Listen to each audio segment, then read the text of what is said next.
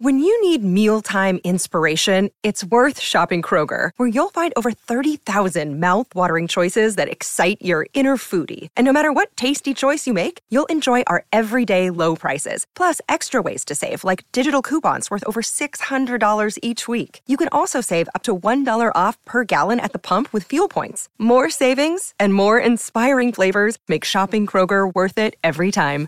Kroger, fresh for everyone. Fuel restrictions apply.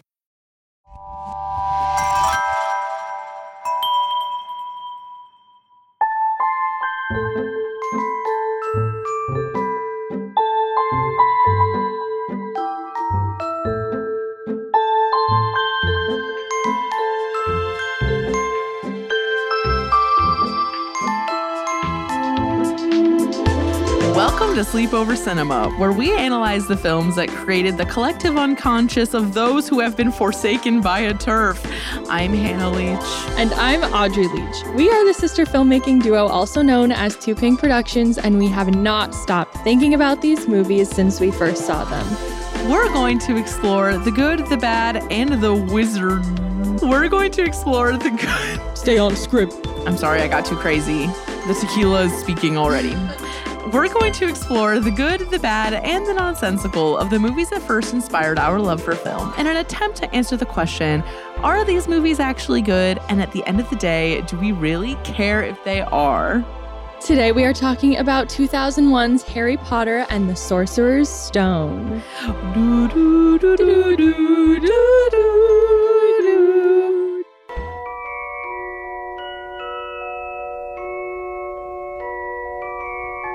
Did you ever make anything happen? Anything you couldn't explain? You're a wizard, Harry. I'm a what? Dear Mr. Potter, we are pleased to inform you that you have been accepted at Hogwarts School of Witchcraft and Wizardry. In a few moments, you will pass through these doors and join your classmates. The third floor corridor is out of bounds to everyone who does not wish to suffer a most painful death. Understand this, Harry, because it's very important. Not all wizards are good. I'm going to bed before either of you come up with another clever idea to get us killed. Or worse, expelled. She needs to sort out her priorities. I think it is clear that we can expect great things from you. Okay, and today is a really special episode because not only are we coming to you live from a um, Hilton Head on the edge of environmental disaster, but we're here with our cousins, Aaron and Julia. This is Hannah from the future, just clocking in to say before we recorded this episode, we did not know that the theme song was going to go that hard. So shout out to Josh for whipping up that incredible, rapturous new version of the theme song for us. I'm Julia. I'm Aaron. And you both may you both and you all we're drinking we're drinking on vacation um all We're of you i've been drinking um everyone I've been drinking. I've been drinking. That's what I was going for. um, so two things. First of all, we only have two mics. So Aaron and Audrey are sharing a mic, and me and Julia are sharing a mic. Yes, we are. Yeah, so uh, it's gonna force us to be really good at not talking over each other.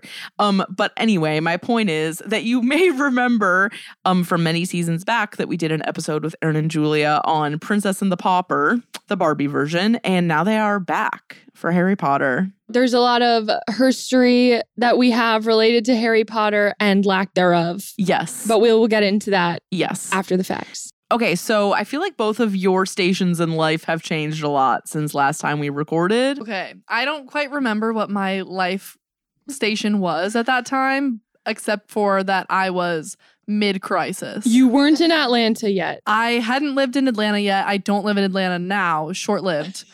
um, and now I live in Chicago. I'm still a hairstylist, currently drinking a marg in Hilton Head, like we stated. Yeah. It's very that. But thriving, but Um, thriving. Yeah, I'm thriving to say the least. Julia described to me recently that they are in their joyful era. Oh, no, I'm I'm in my experiencing joy era. so that's what you need to know about me. Oh, and I have a cat now. Oh, Miss Moo. I would say I've also shifted into a major experiencing joy era. I had not yet moved to Boston. I do not currently live in Boston. I also now live in Chicago, also in an experiencing joy era. What do you do? Oh, I'm in school to be a therapist. And I'm currently drinking a mark. so that's the vibe. This is the beginning of our um relatively spooky chunk of movies as October has begun. This is just setting us off on a festive note. And we really haven't done any movies like this yet. So We haven't is- done any huge series. But before we get into the facts surrounding Harry Potter and the Sorcerer's Stone, it's time for question for the culture. The culture is super sick right now. It's actually really bad, period. And we've been crowdsourcing a question for the culture from the four of us. So this sparked because I'm a Twitter user, of course. and all I've been seeing lately, or not all I've been seeing, but what I've been seeing lately are the sock jokes. Sock joke being like, oh, when your friend sock posts that they need help getting out of their abusive housing situation. My question for the culture is how do we feel about that? Especially coming from people who aren't trans or non binary. Do we think that's a little out of pocket or out of socket? or do we laugh? I think within the community, okay, my answer for the culture is I think within the community it's funny. Like, sure, that's hilarious.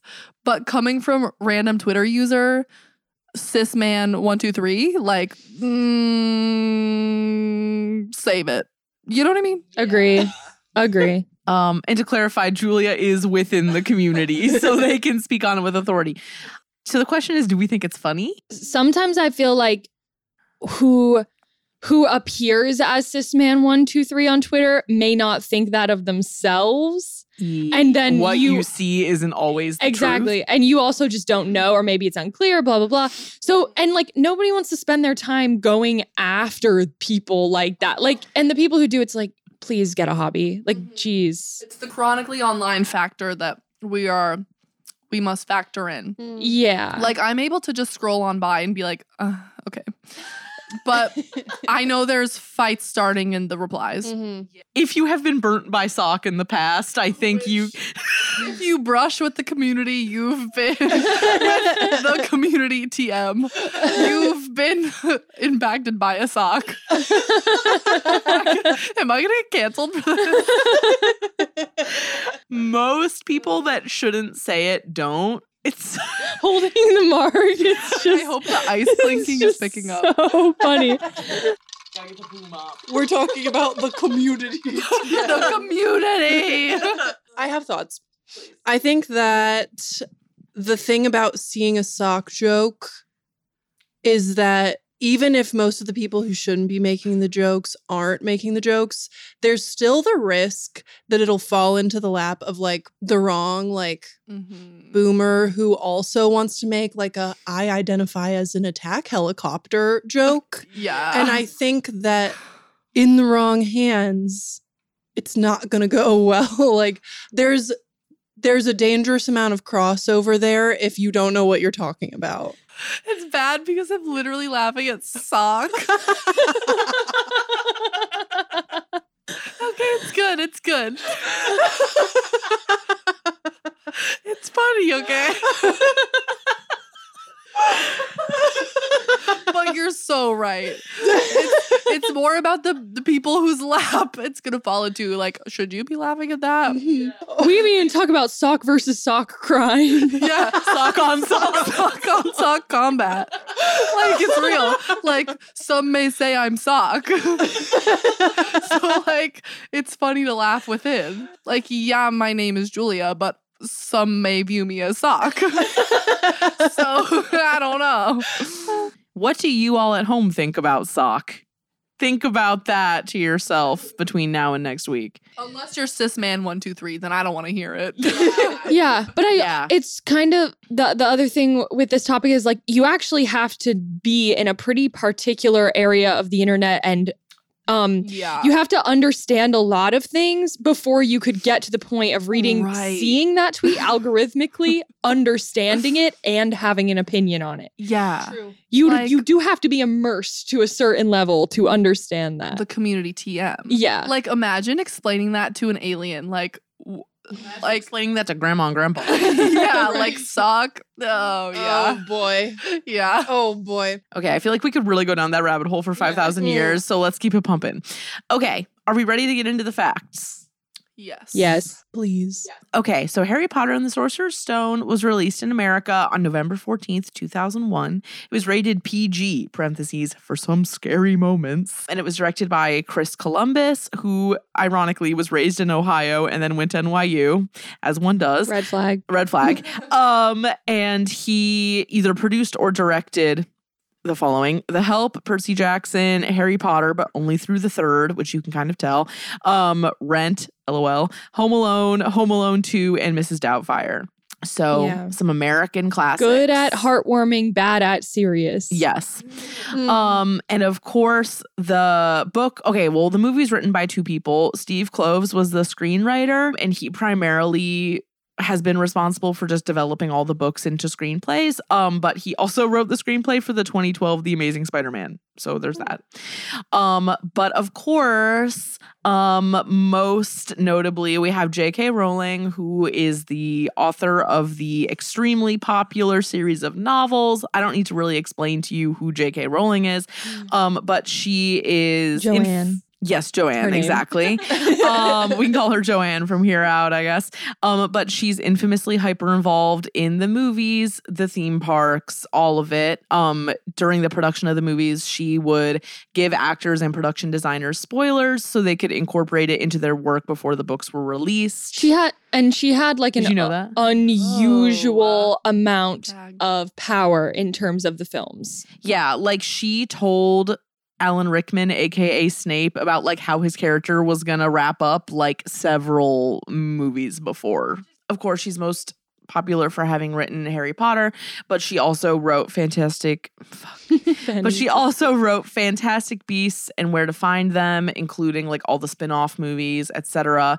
Um, and she also writes other novels under different names. I think it's like Robert Galbraith that she writes under, and her um the irony. right. Well, I know. yeah. I didn't know Um that. yeah, Yeah, and a lot of pen like she wrote this one book where it's like basically like a stereotypical like cross-dressing man serial killer situation. So we'll get to that. But anyway, she also wrote CB Strike, which was adapted into a series, and that's the groundwork for Joanne. Um, and then I just included a few bonus people. So, um, the production designer is Stuart Craig, who has been doing almost exclusively Harry Potter or Fantastic Beasts since 2001.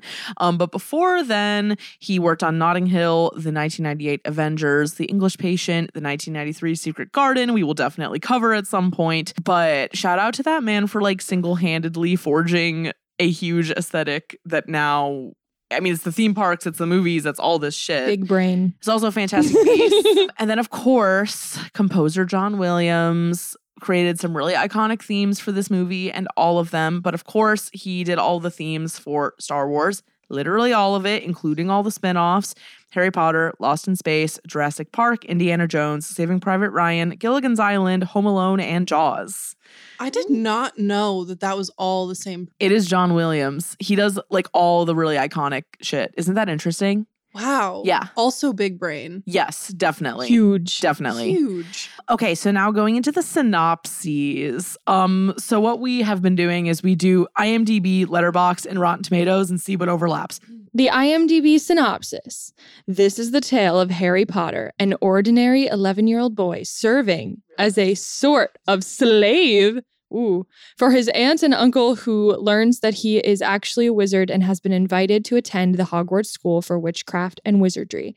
Harry is snatched away from his mundane existence by Rubeus Hagrid, the groundskeeper for Hogwarts, and quickly thrown into a world completely foreign to both him and the viewer. Famous for an incident that happened at his birth, Harry makes friends easily at his new school. He soon finds, however, that the wizarding world is far more dangerous for him than he would have imagined, and he quickly learns that not all wizards are ones to be trusted. Work. Okay, so Letterboxd. This is what presumably the people have to say, or This is the official synopsis next to the movie. Harry Potter has lived under the stairs at his aunt and uncle's house his whole life, but on his 11th birthday, he learns he's a powerful wizard with place with a place waiting for him at Hogwarts School of Witchcraft and Wizardry. As he learns to harness his newfound powers with the help of the school's kindly headmaster, Harry uncovers the truth about his parents' deaths and the, about the villain who's to blame, which this is all news to me. the way you were like, I'm bad at reading, and, And then, then- gave like a theatrical performance. Thank you. uh, on the fly. Great work. Okay, Rotten Tomatoes says adaptation of the first of J.K. Rowling's popular children's novels about Harry Potter, a boy who learns on his 11th birthday that he is the orphaned son of two powerful wizards and possesses unique magical powers of his own. He is summoned from his life as an unwanted child to become a student at Hogwarts, an English boarding school for wizards. There, he meets several friends who become his closest allies and help him discover the truth about his parents' mysterious deaths. I didn't. Kind That one was not the weird. best. Kind of. I do enjoy that all three of them make sure to explicitly mention that he's 11. Okay, we've got a few taglines for this movie. The first one is Let the Magic Begin. The second one is Journey Beyond Your Imagination. That's way too vague. I don't like that one. Way too Willy Wonka. And the third one is The Magic Begins November 16th. That's more about marketing than it is the story, or more about timing. I like The Magic Begins November 16th because it brings me back to the anticipation, Yes. which feels apt. Okay, so now getting into the cast. All of these people to us, to our demographic, are best known for their roles in Harry Potter. However, I will provide other roles that they uh have been cast in. Harry Potter's played by Daniel Radcliffe, um, and he is really best known for this role. Um, but he also was in Equus on, I think, in the West End when he was in Harry Potter, which was like controversial because he was like naked on stage and like sexually into a horse. I'm pretty sure. Question mark. Correct. Um, and that was like a whole moment when we were, you know, during the release series of these movies.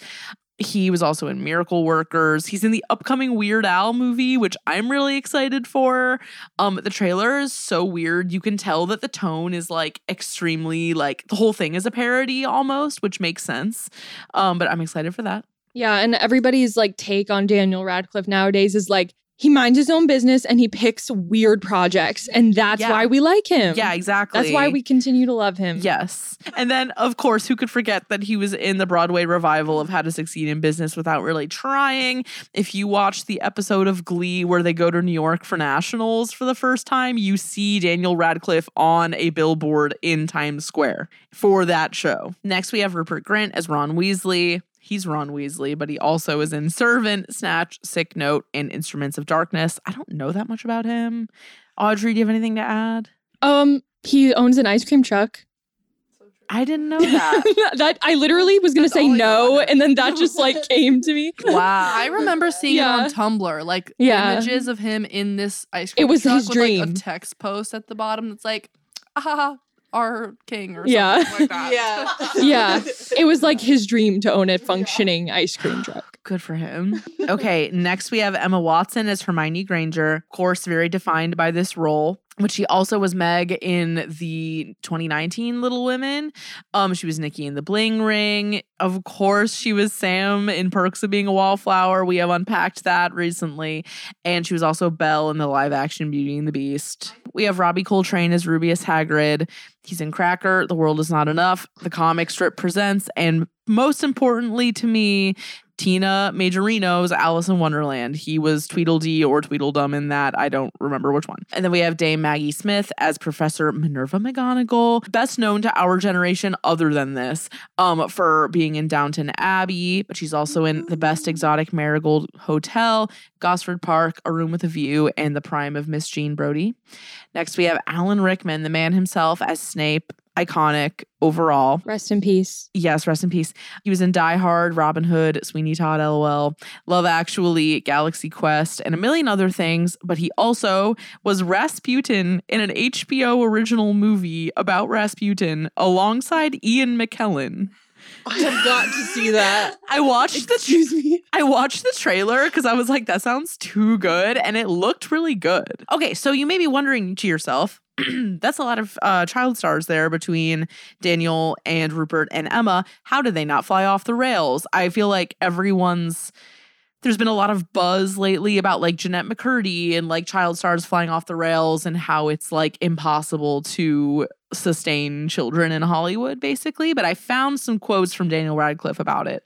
So this was from an article in 2011 that came out like right before the last movie came out, but he said this In America, you're treated as an actor first and a kid second. Here, as in England, you're very much treated as a kid first and an actor second. In fact, you're not really treated as an actor, you're treated as a kid on a film set, which is how it should be, because that's all you are at that point. No one's an actor at 12. I do view it as sort of a personal mission that I have. If all of us in this big franchise can go off and have successful, balanced lives, careers, whatever, I'm hoping that I pave the way for the next generation of child stars in not having to answer those questions. Questions Questions being like, how did you not totally crash and burn?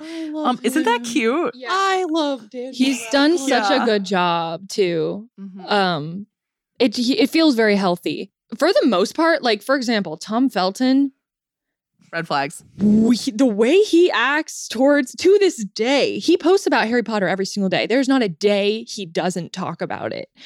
Um, and they all have expressed their gratitude in different ways, but I feel like Rupert and Emma are they're kind of quietly resentful, just a little, just a little bit. They're grateful publicly and outwardly. I don't know. I just sense this. I get this sense that like Emma Watson kind of wishes that she could live a normal life in a lot of ways. Oh, I see what you're saying. Not so much about her like career, but more No, about and- just her life. And that like she honestly doesn't care that much about acting.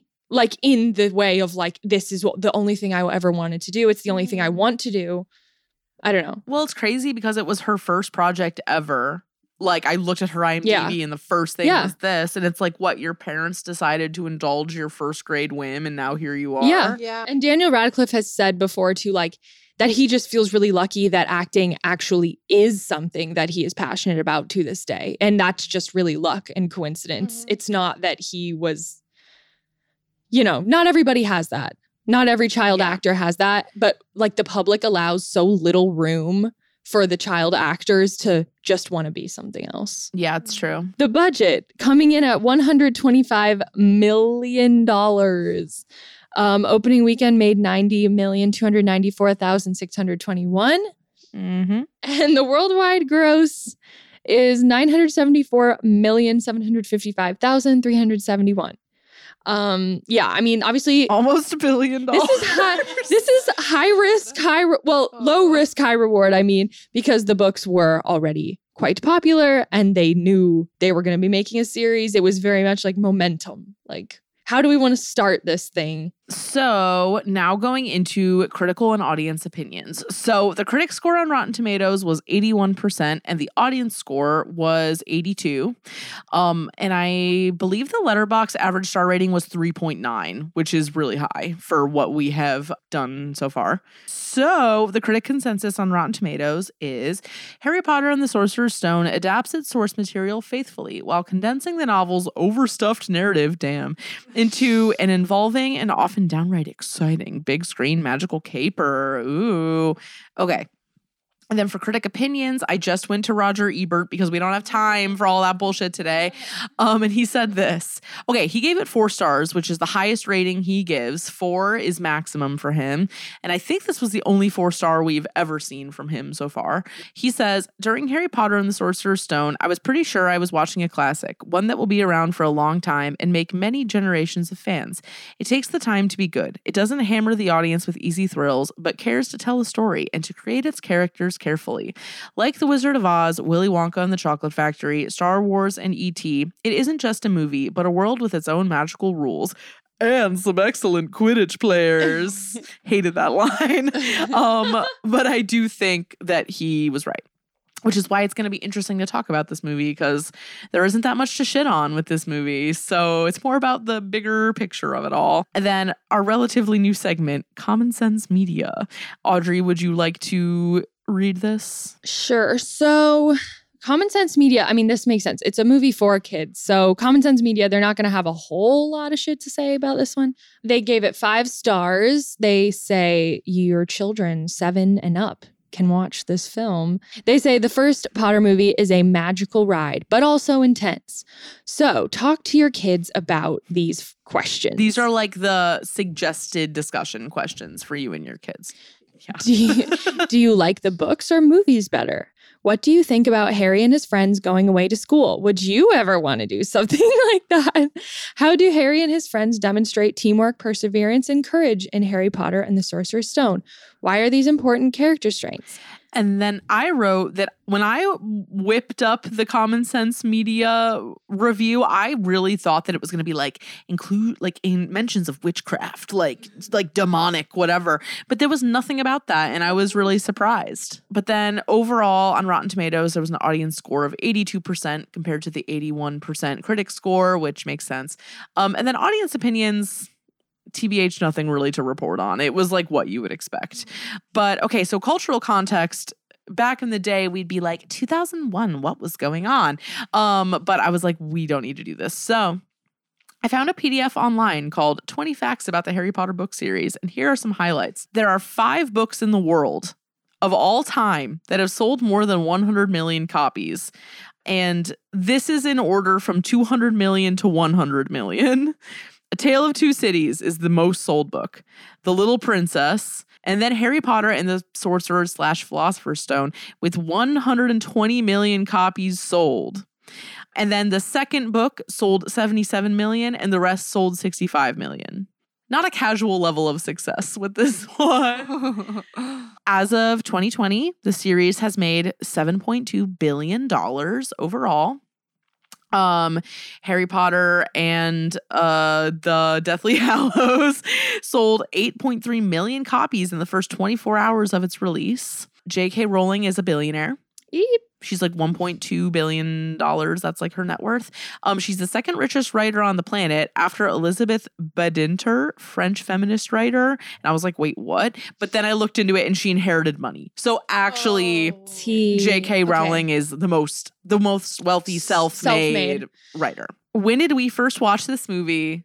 Uh, each of us, and what do we remember about it? I wrote all my notes, but I will not go first. One thing I was thinking about while you were talking about just the fact that this is one of the top five best selling books is how cool it is to be alive when there's a book frenzy happening because that's so rare. And to, to be a part of a book frenzy, which feels like that never happens, is really a unique experience. It also Loki might have been the last. It could be the last. So And true. so it feels very. Not. I hope not, but maybe. That would make I me hope not, sad but too. my expectations are low. What about Agreed. what if it was just the time period, like the era, like the Hunger Games came after that? Like I don't read, Twilight? and I read that. yeah. I read that book. We could have all just been Yeah, primed. Twilight. Yeah, But that was all like kind of the same time, and it was also before everyone was like as online as they are now, mm-hmm. Yeah. right. Right. So the time was right. especially little kids. Yeah. And so I guess I just feel like we can all say fuck Joanne. Mm-hmm. But as mm-hmm. far as the like the experience growing up goes, I was very into my grandma would take me to the midnight releases and I'd put on a costume and I'd get the book and I'd stay up all night reading it in one sitting. So I remember the book releases far more than I remember the movie releases. And I think that for me personally, I was just the right target audience even psychologically because I think that these this genre of kids books really tries to reach the kids who want to find out that they're special and mm-hmm. want to find out that they're different. And I was just sitting there waiting for That they're someone cut from a different cloth. they're not cut from the same cloth. Built different, even. and I was waiting for someone to tell me like, "Oh, you are you are special." The way that Hagrid swoops in and tells Harry, "Hey, your life is about to be big and you're about to have special powers and you're important." And I think I just it was like some borderline like self-insert indulgence and it felt like it didn't talk down to kids either and I just I really loved it. it holds a special place in my heart. And I feel like um, with the JK stuff, which I know we'll get into more later, I feel kind of like when the crew of a ship overflows, overthrows their captain, like throws their captain overboard and keeps on sailing and has a harmonious time. That's how I feel about the people who grew up loving Harry Potter. We're like, you get out, we're going to run with this world and feel nostalgic. What house are you, Aaron? Ravenclaw. mm-hmm. Mm-hmm. I'm a Ravenclaw girly, and I think that's correct. Audrey. I feel like everybody says they want to be Gryffindor. I, don't. mean your house. I, I don't your know. overall- Oh, I thought Well, you were saying also your the same question. That, but also your Okay. overall. Well, anyway, Pottermore says Gryffindor for me, and yeah, I'm literally over here registering for Harry Potter fan club right now, so Julia can take the quiz. yeah, yeah, yeah. My experience with Harry Potter was very much determined by Hannah's because Hannah was really into it. Oh. It was because, like, had say I had been the older sibling or I was an only child. Well, I actually don't know if I would have like been exposed to it that much because I remember thinking that remember how mature the covers of the books looked back then and it it felt mature. Yeah, they were thick. Like to read too. a Harry Potter book was like I'm an adult. Like I'm re- taking I'm reading a real book. I also think that plays into what Aaron said about like feeling special. Yeah. Like you read a thick book and you're like, yeah, I'm, I'm it the right shit. now. yeah, and it doesn't talk down. I don't think I actually read the books until I was in like maybe fifth grade, something like that. But I had seen the movies up until that point, and I liked I liked the movies, and I was very exposed to it all. But I don't know that I was like the biggest fan in the world. And what else? I was scared of the first movie. I remember watching that at our grandma's house, not the one we share, but the other one. And that shit was terrifying. Um and but I got through it because I liked the heartwarming moments, you know, I liked the world. Um and since then my appreciation for it has grown especially in the sense of the production. Like Hannah and I visited the set thingy in London, the like museum, the Harry Potter museum thing where they shot it. And the whole time I was experiencing such hardcore um I wish I had been old enough and lived in in England so I could have been a part of this. It's really sad. Huge missed opportunity with I know. I'm like pissed about it. I'm really mad about it. Okay, so I feel like we should do Julia last because they have the most unique experience with Harry Potter. But Yeah. so I read the first book. I specifically remember I started reading the first book while being put in timeout for some reason in first grade in Boston. I was sitting on my twin bed being like, life is oppression and like reading Harry Potter. And I might have just started it and put it down, but I remember that was my first encounter. I was really into it, but not like into it, into it a way that other people were. I did have a Harry Potter birthday one year and we played fake Quidditch and Julia fucking hated it and was crying and like running around. and we have documentation of it. Oh, we even do. remember that. you were like three. Okay, yeah, it makes sense. I mean, you didn't know what was going on. Run, Julia! Run, Julia!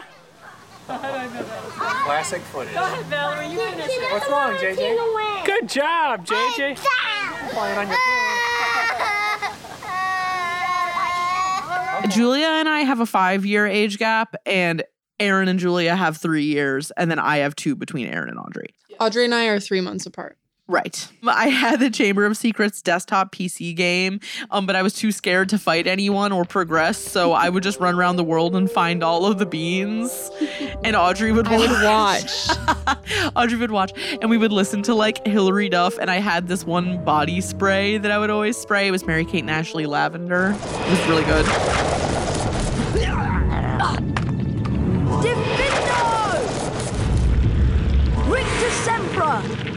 Say you're a Gryffindor allegedly? Yeah. Okay, so I'm a Hufflepuff allegedly. Hate to say it. They're good people.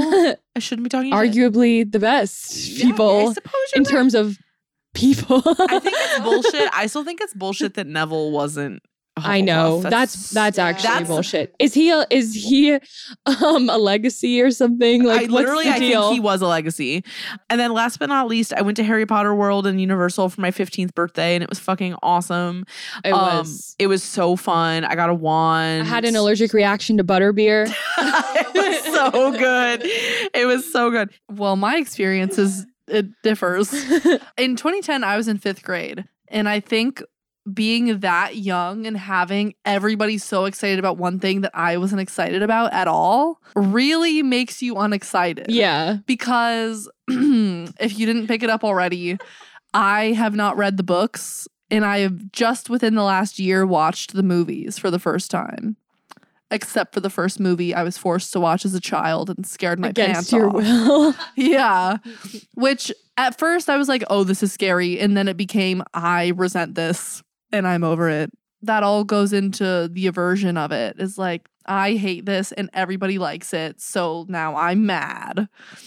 Um, which I know I'm not the only person out there who's like this because when I first meet people, it's very much a topic of conversation. Like, were you a Harry Potter kid or were you not? And it doesn't like define relationships like it used to, but I do heavily relate to other people who are not Harry Potter people because neither am I. But that being said, I do understand the lore. And now that I have seen some of the movies, all except for the last one, like the very, very last one, I'm like curious. I want to know about the Harry world. Potter curious. I'm Harry Potter curious.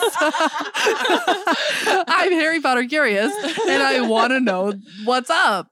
But one thing about me is I'm not going to read the books. Yeah. And I believe that the movies, there's just so much to be gathered. There really is. That like I'm never going to get the full experience.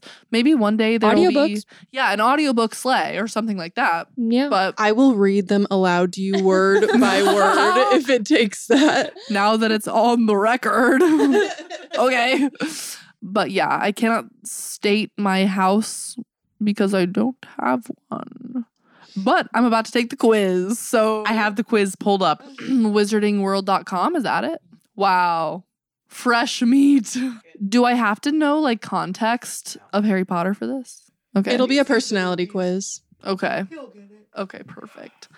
It's loading. I thought that this website was asking for my house pronouns and wand. it's not. It's asking for my Patronus. I was like, Are you sure you want to know? Are you sure? My Patronus is they, them. So choose one to continue forest or river. River, obviously. obviously. Which one of the following do you find most difficult to deal with? Loneliness, boredom, hunger, being ignored, or cold? That's a great question. Um, my gut says hunger. After you whoa, after you have died, what would you most like people wait, yeah, most like people to do when they hear your name? Ask for more stories about your adventures, miss you but smile. Think with admiration of your achievements. I don't care what people think of me after I'm dead. It's what they think of me while I'm still alive that counts. Um, I don't care if people think of my achievements. Like I'm dead. So maybe I go with that one. One of your housemates has cheated in a Hogwarts exam using a self-spelling quill. Okay, now he's come to this like that. Uh, it might have been me. now he's come to the top of the class in charms, beating you in second place. Oh, what's charms? Professor Flitwick is suspicious of what's happened. He draws you to one side after his lesson and asks you whether or not your classmate used a forbidden quill. What do you do? I don't tell. Um, tell Professor no. You would not wait. You would not wait to be asked to tell Professor Flitwick no. Lie and say you don't know. Tell Professor uh, that he ought to ask your classmate. Yeah, yeah, yeah. D- don't ask me. That's my answer. choose a, choose a category to continue. Cats, toads, owls, mm, cats. Obviously. Uh ginger cat. Yeah. I don't even need to see the rest. Julia Ginger has cat. a ginger cat. I have a ginger cat. If you could have any power, what would you choose? The power to read minds, the power to cast, wait, no, the power to change the past, the power of in- invisibility, the power to speak to animals, the power of superhuman strength, or the power to cha- ooh, to change your appearance at will. You already have that. Mm, right, I can do that already. Um, that's very trans. I'm gonna say the power to read minds. Really? Yeah. Oh, that's what I would choose. Mhm. I would I would not be able to handle that. I would not want to know. Well, I would just want it there to be sure, so I can be like, I'm not crazy. Yeah. the Sorting Hat is ready to make its decision. Wait, what are we guessing? What are we guessing? I think it might it could be Gryffindor or Slytherin. That's my guess. this says a lot about Take a screenshot when it comes up. Ravenclaw. What's that mean? Ravenclaw. What's that mean? Okay, I'm gonna read it. I'm gonna read it. I would explain Ravenclaw as being like the studious, quiet, really smart, pretty intuitive. Like I know you're not studious Maybe with I a capital am. S, but Maybe I am studious. with We a capital do know. S. I know you don't like school or books or books, but you are smart Yeah. and you're good at critical Street thinking. smart. Intuitive. Street And you're smart. intuitive, and they're I like did just um, boast that You did. moments ago. Yeah, I recognize this fellow, Filius Flitwick. he made me mad. Oh no, we have a message from J.K. Rowling. Oh my god, just Wait, Uh, she says, "Congratulations, I'm perfect. I'm perfect. I'm prefect Robert Hilliard, and I'm who was that? Wait, and I'm delighted to welcome you to Ravenclaw House. Our emblem is the eagle, which soars where others cannot climb. Our house colors are blue and bronze, and our common room is found at the top of the Ra- Ravenclaw Tower, behind the door, with an enchanted knocker. no other house in the school has such stunning views. Why are they boasting the stunning views? Like, what does that mean? It's real estate. It's real yeah, estate. That's just weird. they're not giving traits. to clarify, it wasn't from J.K. Rowling. It was a blurb written by J.K. Oh. Rowling from the POV of some random ass character. Hmm. Intellectual, thoughtful people. Oh, I'm an EN. I just took this quiz. E ENFJ or something. I think I might be too. I think I might be an ENFP. Hold on. Audrey's Extroverted? an INFJ. Aaron, Yeah, I feel like I you're I something. I'm E. Really? hmm I was. I was I, and it's Mhm. always been near fifty percent. I was a cusp for, for feeling and whatever the opposite one is. I was like 49, 51 for feeling and thinking. We could literally host a 24 hour live stream, but I am going to say it is time for us to go watch this movie. We are doing this old school where we are actually breaking in the middle, Farmer's breakfast style. Bob Evans home style. Um, we're gonna go watch this movie, probably have dinner, and then come back and unpack. The movie's like two hours long, so we will be right back to discuss our findings and continue to have a good old time. Snape, Snape, Severus Snape, Dumbledore. Snape, Severus Snape, Dumbledore. Ron, Snape, Ron, Severus Ron Snape, Weasley, Dumbledore. Ron. Snape, Do you remember this, Ron? Severus Ron Weasley. Dumbledore. Wait, we, we We need forgot Hermione. Hermione. Hermione. Voldemort. Voldemort. Ooh, Voldy, Voldy, Voldy, Voldemort. Ba-dum, bum. All right. Anyways, I'd like See to ya. confirm I'm an ENFP. I found it. Goodbye.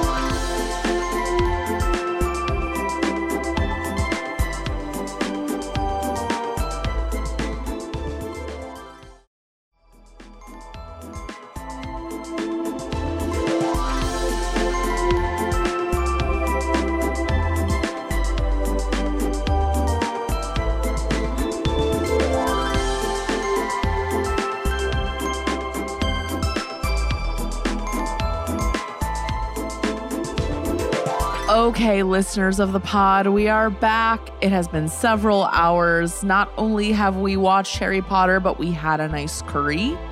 We've had some drinks. Julia and I are now consuming root beer floats, and Audrey and Aaron have their Chardonnay on deck.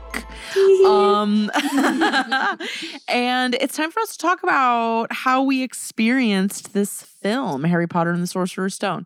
So, normally, kind of what we start with is just overall thoughts that we've had while watching it. So we were all, with the exception of Julia, as far as I know, rather emotional at different specific parts. And we were sort of remarking during dinner that it's like not necessarily the big stuff that makes you feel strongly. And I'm wondering if you both could touch upon what those things were for you. Yeah, I cried several times, just teared up, and it was always at the heartwarming moments. In particular, the one that sticks out to me is when Harry's trying to find his way to platform nine and three quarters, and he runs into the Weasleys, and they just take him under their wing, and he meets Ron, and he comes from this horrible home, and he just gets swept into this like warm, loving, chaotic family. And then that's his best friend. And watching it, knowing how their friendship unfolds, made me just feel warm and fuzzy.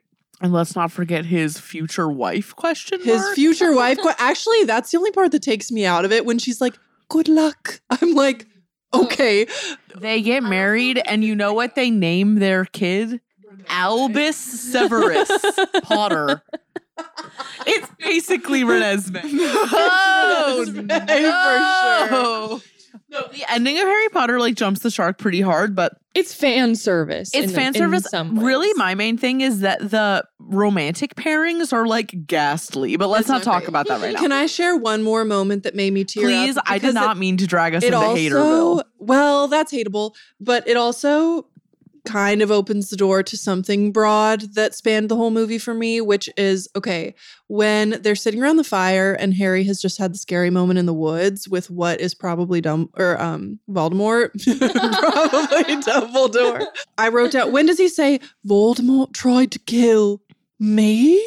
And he's so cute. Uh, Maybe it's when Hagrid explains.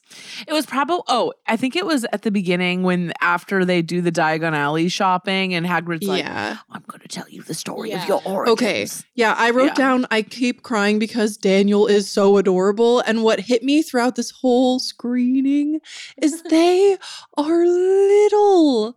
They're so cute and small. And um after watching the the anniversary reunion, the Harry Potter HBO Max I need to watch reunion that still. special. now that I I've seen it, haven't- I didn't know that mm-hmm. existed. It came out in like it came out like New Year's of this year, like oh. January. I, wa- I remember. I didn't that. watch it because I felt like I'd be giving more dollars to J.K. Rowling, but Fair still, enough. she's like in it a couple times from random prior recordings. Yeah, from other interviews from the oh, past. Oh, That's interesting. Yeah. But my point is that that really highlights how much of like a family it is and how much they all grew up in the movies. And so noticing how just truly tiny they are and how cute they are kept making me cry. There's also just like so many painful levels of irony too. Like I know I for some reason I'm like bringing down like th- whatever. I'm like bringing in the darker things, but it's like and maybe we can come back to this, but like how are you going to make the theme of your series be so much like love saves the day, love conquers all, love can protect you from anything and then be like trans people don't have rights question mark? It just doesn't make any sense. And it's like you're going to be like fascism is evil.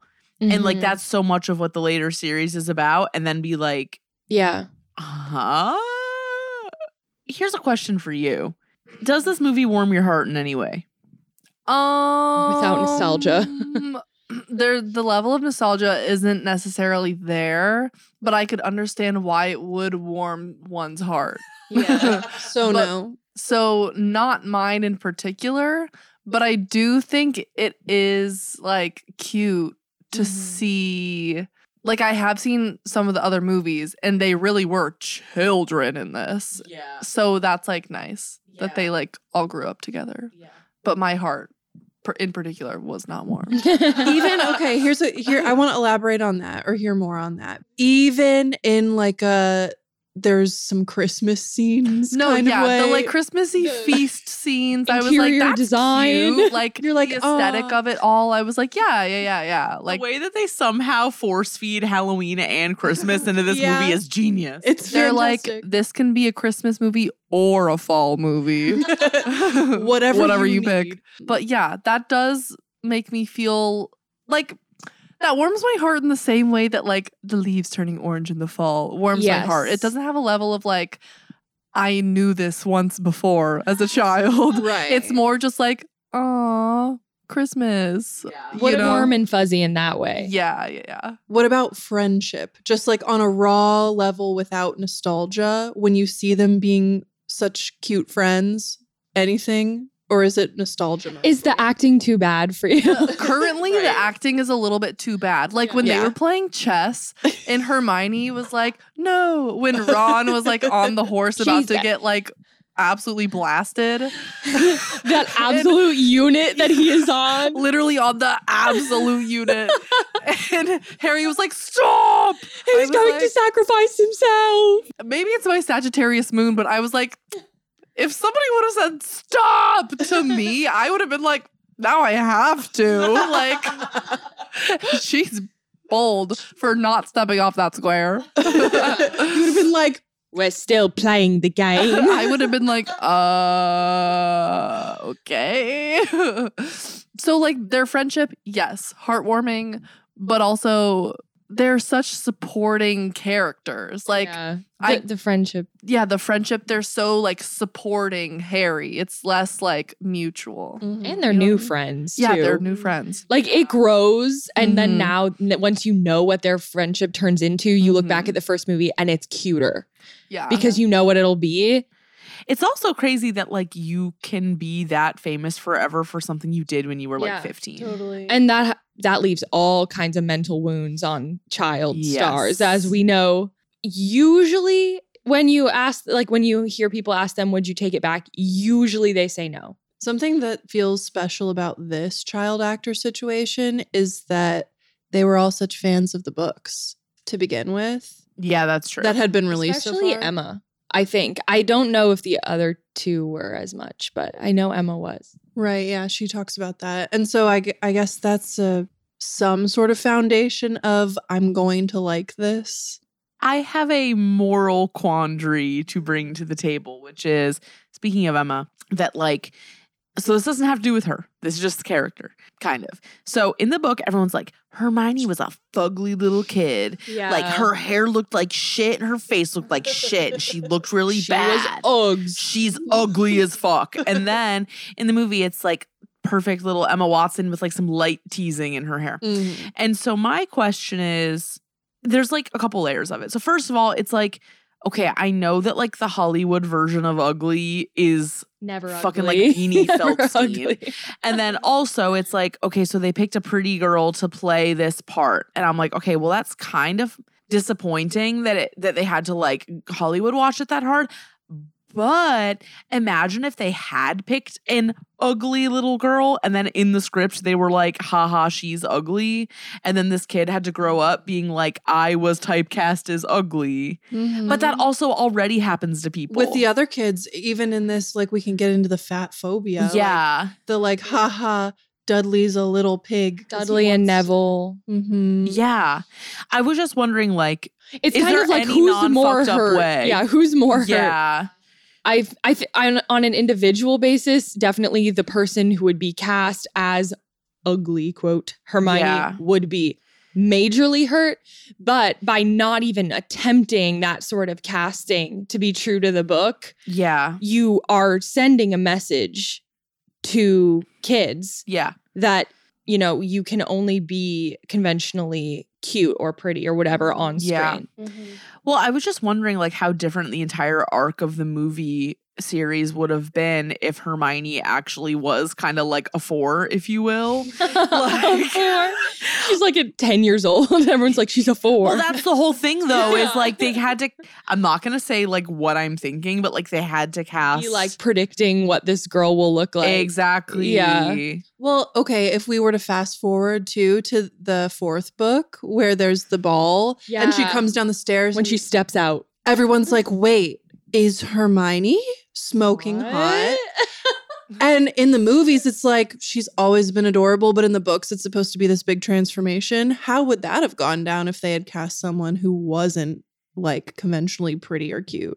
Probably would have been sweet. Well, maybe, but it also there's a uh, there's reasons to say it wouldn't be too. It's like, oh, you had to make you know, like depending on how they did it. If they imagine, let, Yeah. let's imagine they literally, the movie is exactly the same as it is now, but with a different person in Emma Watson's place. I feel like it would massively change the tone of the series because, at least for me, when I was growing up, Emma Watson slash Hermione was always like the blueprint. Yeah. Like, really pretty, like smart, but no one ever is like, you're actually annoying as hell. Like, is friend is like the cool girl who's friends with boys, like that sort of thing. I think I also think that and this might be also sort of stirring the pot, but I feel like when you watch the movies and you see her get married to Ron ultimately, you're like, mm-hmm.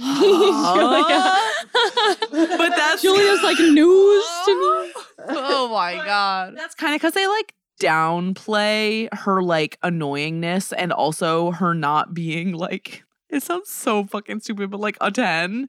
You know what I'm saying? Like it makes I'm not saying that her being ugly and annoying justifies anything, but it's just like they make her they make her like a goddess almost. Mm-hmm. And then they put her with this like very flawed Ron, who's like an actually fully fleshed out character in the movies, whereas Hermione's not that fleshed out.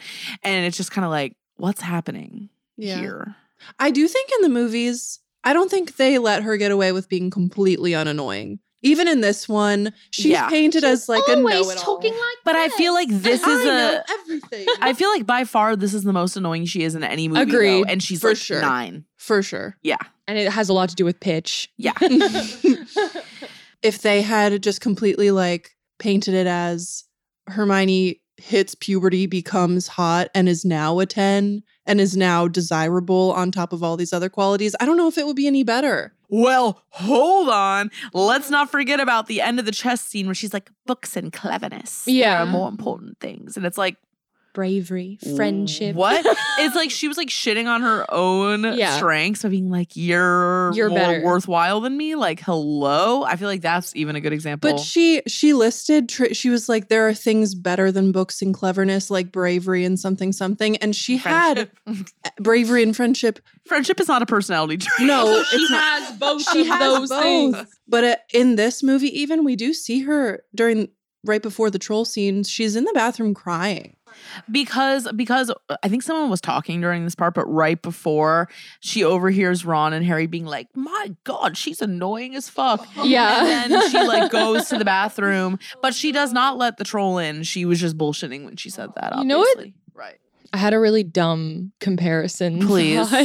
Please. Neville is the okay. Neville is to Harry Potter and the Sorcerer's Stone as Martha is to Camp Rock. Remember how Martha wins the um the competition at the end of Camp Rock? Yes, yes, yes. But it's like throwaway. oh well, that's like how it is in so many things. Too. Yes. Neville What are the other examples of that? literally almost everything. Yeah. Everything ever. But Neville being the person who knocks Gryffindor over Slytherin to, to Mm. Yeah. win the house cup. I'm like, that's Yeah. stupid. It's stupid, especially when you look at this as a standalone and not as part of a series. when Quirrell near the end of the movie says, or it's really Voldemort who says it, there is no good and evil. There's only power And those too weak to seek it. and those too weak to seek it. Yeah. I really like that quote, first of all.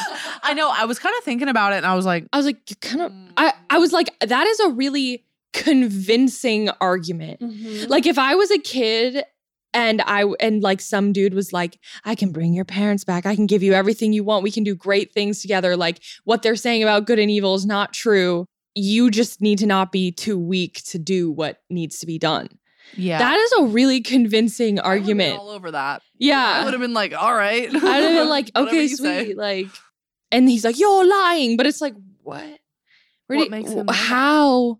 Yeah, that's like, is that like the Gryffindor superiority complex in him? Is that just his mm-hmm. DNA? Like, Was that why, the stone? why does he know that? yeah. He he's built different. He's cut from a different cloth. I can't speak on it, but I'm not cut from the same cloth. so. I don't know. It's one of those things that you can look at from like 5 million different angles, but it's interesting that that's how she presented that argument from like the evil perspective, you Mhm. know? Still though, basically it's like there are no gods in the end is kind of the the vibe except for the power of love and friendship, which like yes, but also like come on. I think that something notable about that quote is the that they say those who are too weak to, go seek it to seek it. And I guess the weak adjective is one that could be argued from another side. From someone who's like evil like Voldemort, it's weak. From someone who's got the Gryffindor streak, maybe that's integrity. Yeah. And what's more powerful between those two things? That's literally the ongoing question of mankind, though. Mm-hmm. yeah. I mean, Joanne's asking the big questions um somehow. And then choosing to shit the bed. Like, why? Like, okay, so one thing that we've been talking about lately on this podcast is like the lack of media made for kids that exists nowadays and how like if you're a kid if well who like can operate like a fucking iPad or whatever Which is literally less than two years old. yeah, like you're getting on TikTok, like you're seeing whatever you see, you know? Like when we were kids, maybe less with you, but I think still with you. Like I'm saying that to Julia. Like it was a lot more like this is for kids, this is for teenagers, this is for adults. And really Super defined. this was like a kids and teens thing, but like being a kid who grew up with this content being made for you and like given to you was such a privilege. Like, and the fact that it's like the the movies and the books like scaled up with our maturity level. It was amazing. Like, oh. I feel so bad. I know maybe this makes me sound old, but like I feel so bad for kids these days who like don't have that kind of shit like catered to them. Do you agree with that? Yeah. People my age, like, were, I mean, these books were still coming out while I was in like middle school. So I definitely agree. Like, I still had things catered to like the the age group but i think kids nowadays still do it's just there's so many more options like mm-hmm. disney channel is still churning out stuff for like teenagers and like kids but they'd rather be watching stuff made by adults for adults like on tiktok or something Why? this is so stupid. Why would you pick someone with glasses to be the seeker?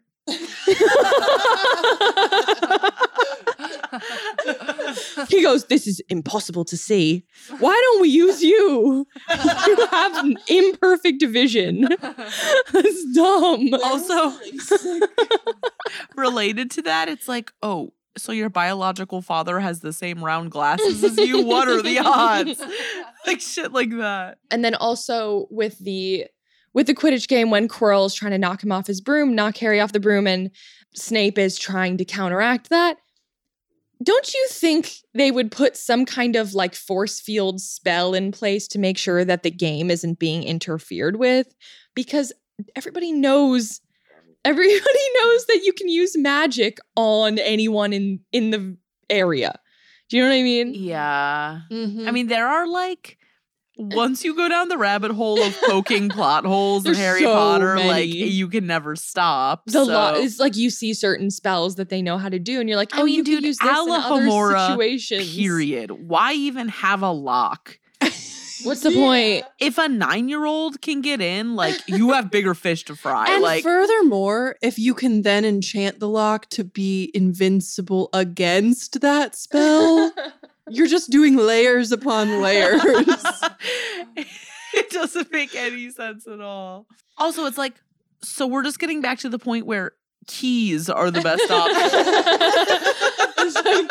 You have all this shit, and you're like making a room of flying keys. like, what are but you then doing? look at it, it ended up being more secure than anything else. so it's like, what? no, it's true.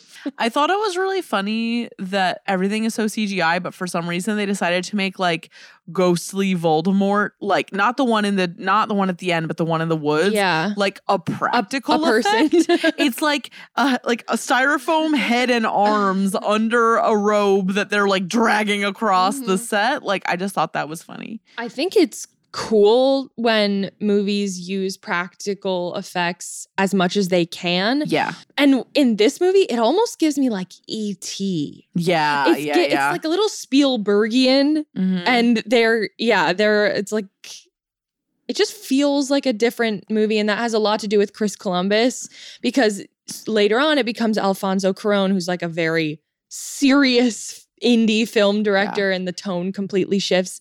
This That's is the third one. Yeah. when it changes. Can we pour one out for Mrs. Dursley's performance? A sleigh. Absolutely. Petunia is not holding back. I'm the only one who saw her for who she really was. Yeah, that part. That part. Because you're being introduced to the world and she brings that level of of like Hater. hater to it. Like she cares so deeply about hating witches and wizards, but it like lets you understand how serious this is. Is that the aunt? Yeah. Okay, that's why. I mean, Her she's rollers. she is Right. enunciating. Oh, She's for like, oh, sure. "A freak.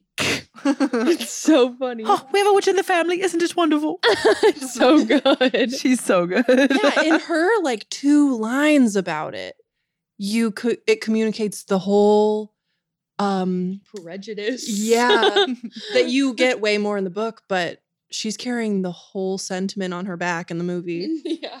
what do you guys think about like the concept of like muggles? I feel like there's secretly a lot of like servant classes in, in Harry Potter. Like muggles in their own way. Mud house blood. elves, any other race, like trolls, like like it's really interesting that there is still such like a high like a racial hierarchy. without it being skin color. Yeah. Mm-hmm. Well, it's race as in like fantasy races. Yeah, fantasy. Mm. And I think that maybe part of it is that it's supposed to be like art reflecting life or whatever, but like why in your fantasy world where you can make anything up would you be like here's a bunch of servant classes, but also the power of love defeats all? Mm-hmm. I don't know. That mm. always Where where like what here's my question to you though is if that those types of choices aren't made, you know, where's conflict, I guess? I guess to me, it's like, and okay, I'm sure there's listeners out there that are like Harry Potter scholars that are like, fuck you guys. but let me just say, we are all pretty casual at this point, but a lot of people are casual at this point. So just go with us. I think to me, it's like, the conflict could be between good and evil still, but if the good people viewed everyone as different but of the same value, and the evil people saw it more as ranked, then it would be a little different. Because even the good people are like, house elves are stupid, even if they are like freeing them or whatever. But that's also a whole other thing because in the book, like Hermione's trying to free the elves and everyone's like making fun of her for trying to free the elves. Queen.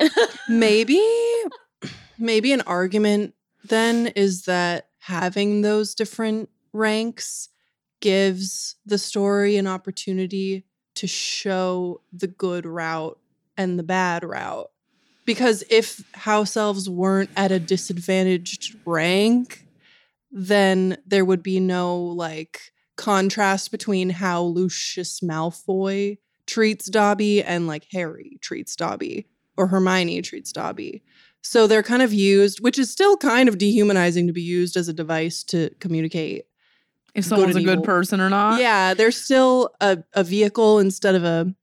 Yeah. You started this whole thought by saying if you're going to create a fantasy world, why are you giving it real life parallels in that way?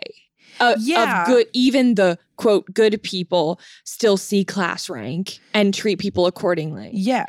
And you're saying, why would she do that in her fantasy world, basically?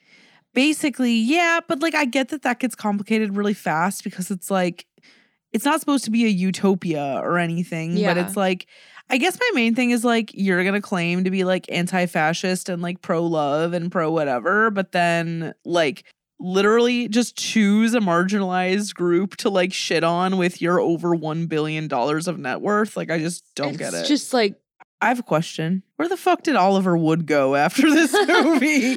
Oliver Wood, underrated hottie. Mm-hmm. he is kind of a hottie. Wait, I fully Nice guy. missed him. No. No, you were you were sitting there. Yeah, but I like didn't internalize that. Do you think it's accessible for someone who like as someone who just watched it last year for the first time, like do you find it to be accessible and understandable or is it like too annoying? By accessible, do you mean just like understandable for someone with no Like, background? do you knowledge? follow? No, I deeply do not follow. And that was part of the issue every time I watch. I don't even know what I'm unclear on, but I do remember feeling confused, especially when names start coming into play. When names Yeah, I mean, and like no specific context. events, I just don't have context on, which is fine. I will say there's a lot of like silly Billy hodgepodge nonsense in like this second whatever the middle chunk where they're like Nicholas Flamel and Grindelwald and whatever the fuck. Like you don't really need to know that stuff to get what's going on. Um, and I get that that I mean, would be it- annoying, it's like pl- seeds for the future, but but barely. Right. no, it was, but it was like 2022. it was now. seeds for now. I do want to watch the last movie because, like, we gotta watch. who's married? Like, Oh yeah, this shit is wild. but like, It's good to see once. That's yeah, it. right for the culture. Yeah.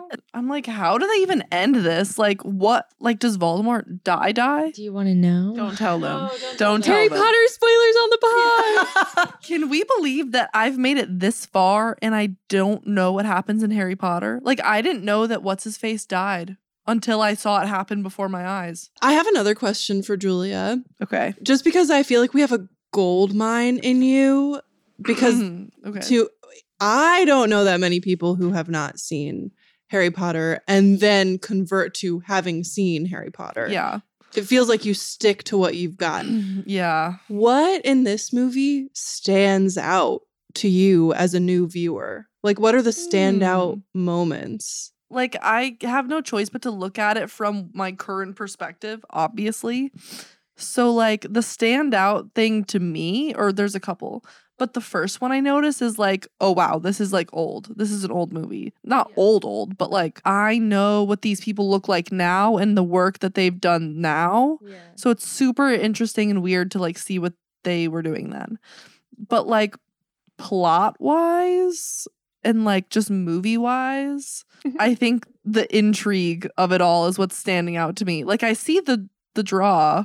Like, what's your favorite moment? Favorite moment. Or do you, do you, can you even recall a favorite moment from everything you've seen of Harry Potter? Or like something where you're like, Yeah. this is good. Like this is juicy. I more like that it is juicy. Growing up resisting it, I was like, oh my God, this is so boring. Like, I literally cannot fathom to watch this for another moment. So I wouldn't. And now watching it, like, I get it. Like, I get what people like about it, which I think is interesting. Like, I wanted to watch Harry collect all the little pieces and like put them together. Because I was like, oh my God, what's gonna happen? and that's what stands out to me now. I'm watching it for the first time. That's the intrigue. Like, that's what's You're standing out to me is the same things that stand. Journey. Yeah, the same things that stood out to you, like Yeah. watching it for the first time. What do you think of the overall vibe? I also really like that, especially when it the movie turns from orange to blue. Yeah. Like, why are the first couple movies orange and then they turn blue? I'll tell you why. Columbus to director? Cuarón. Yeah. It's, Okay. It's a tonal shift. but I do really like the vibe. And I like It's the an impeccable vibe.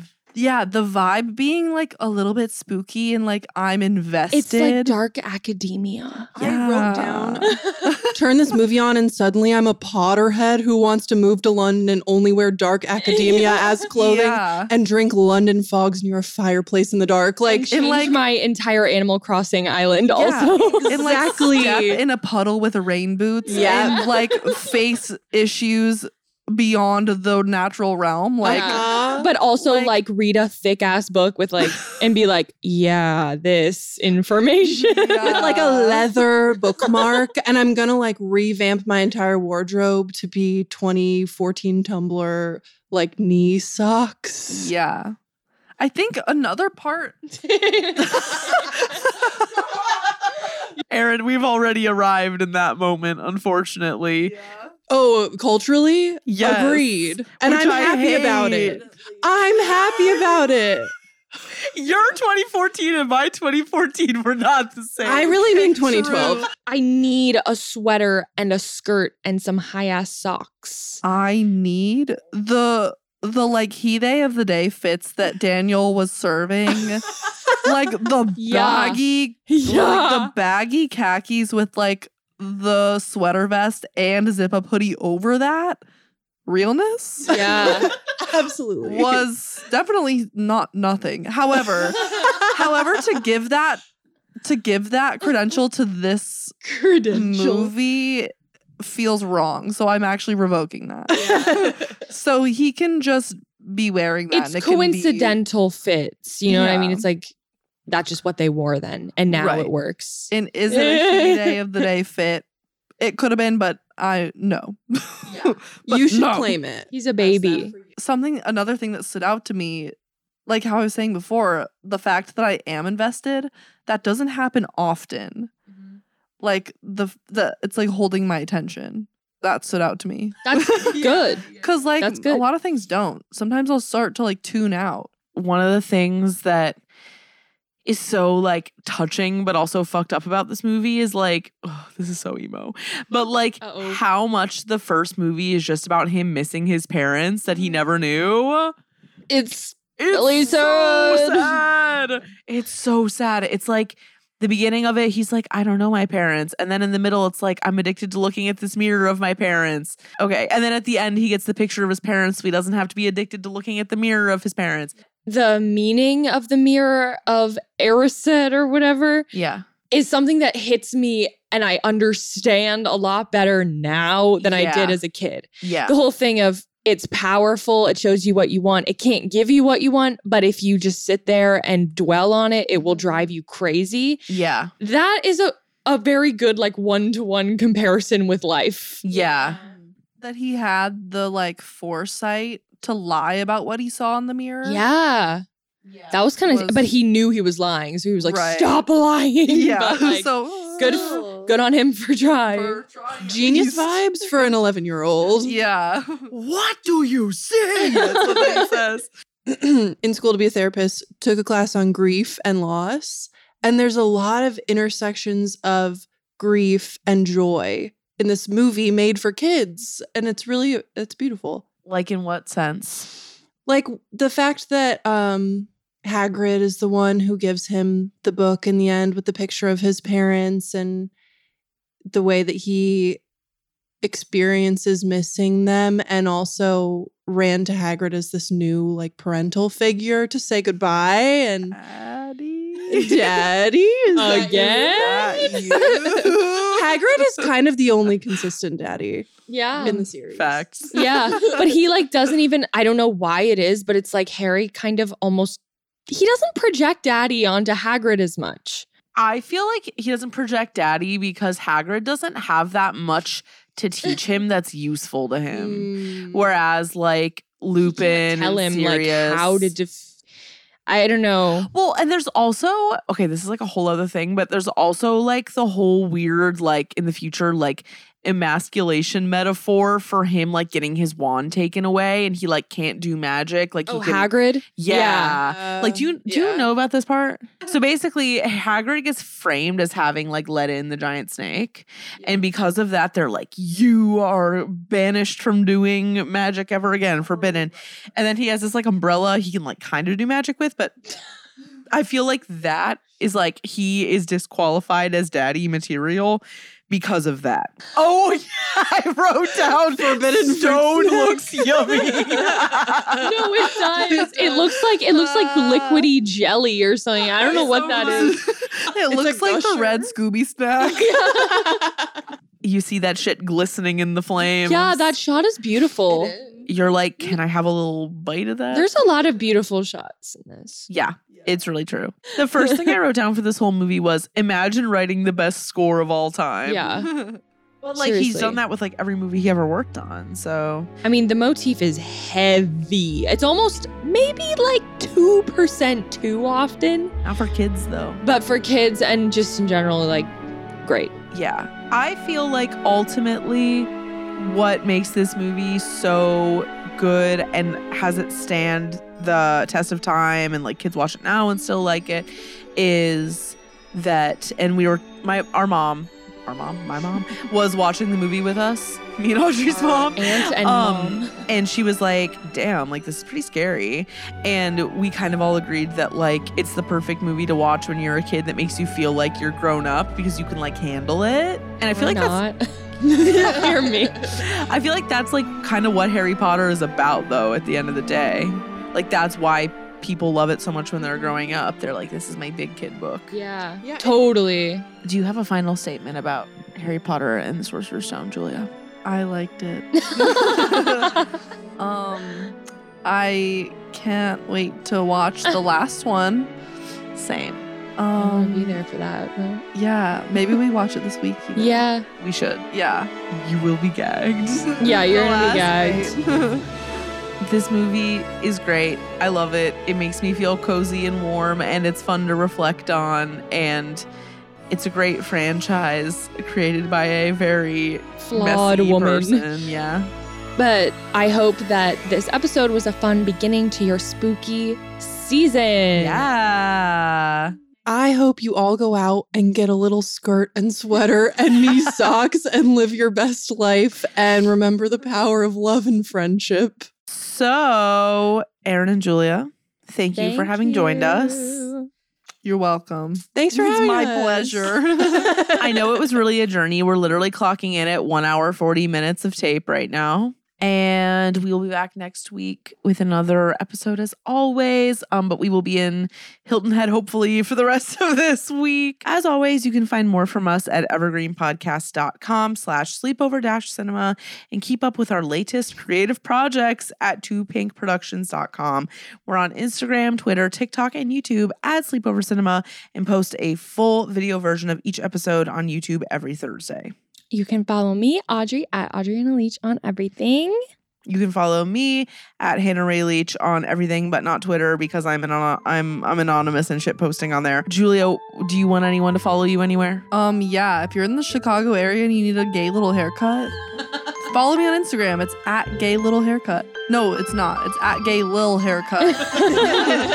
Thank you. Aaron, do you want to clock a an at? I did just join the Discord and so did Julia. So you can find me there. Yeah. And speaking of the Discord, you can join the Discord at the link in our episode description or on evergreenpodcast.com. And if you like the show, you know, just clock into Apple Podcasts, leave us a little rating. Sleepover Cinema is a production of Evergreen Podcasts, produced, edited, and engineered by us, Hannah and Audrey Leach. Sleepover Cinema is mixed by Sean Rule Hoffman with theme music by Josh Perlman Hall. Executive producer is Michael DeAloia. Bye. We did it. Bye. Chocolate rain. Some stay dry and others feel the pain. Chocolate rain.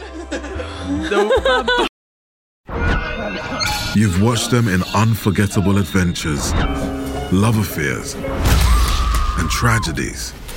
Now it's time to hear their own remarkable stories. From the makers of Death of a Rock Star and Death of a Sports Star, this is Death Ready of a Film Star. and action.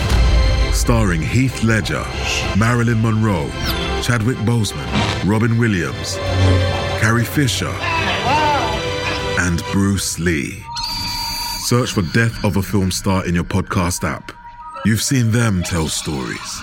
Now it's time to tell theirs.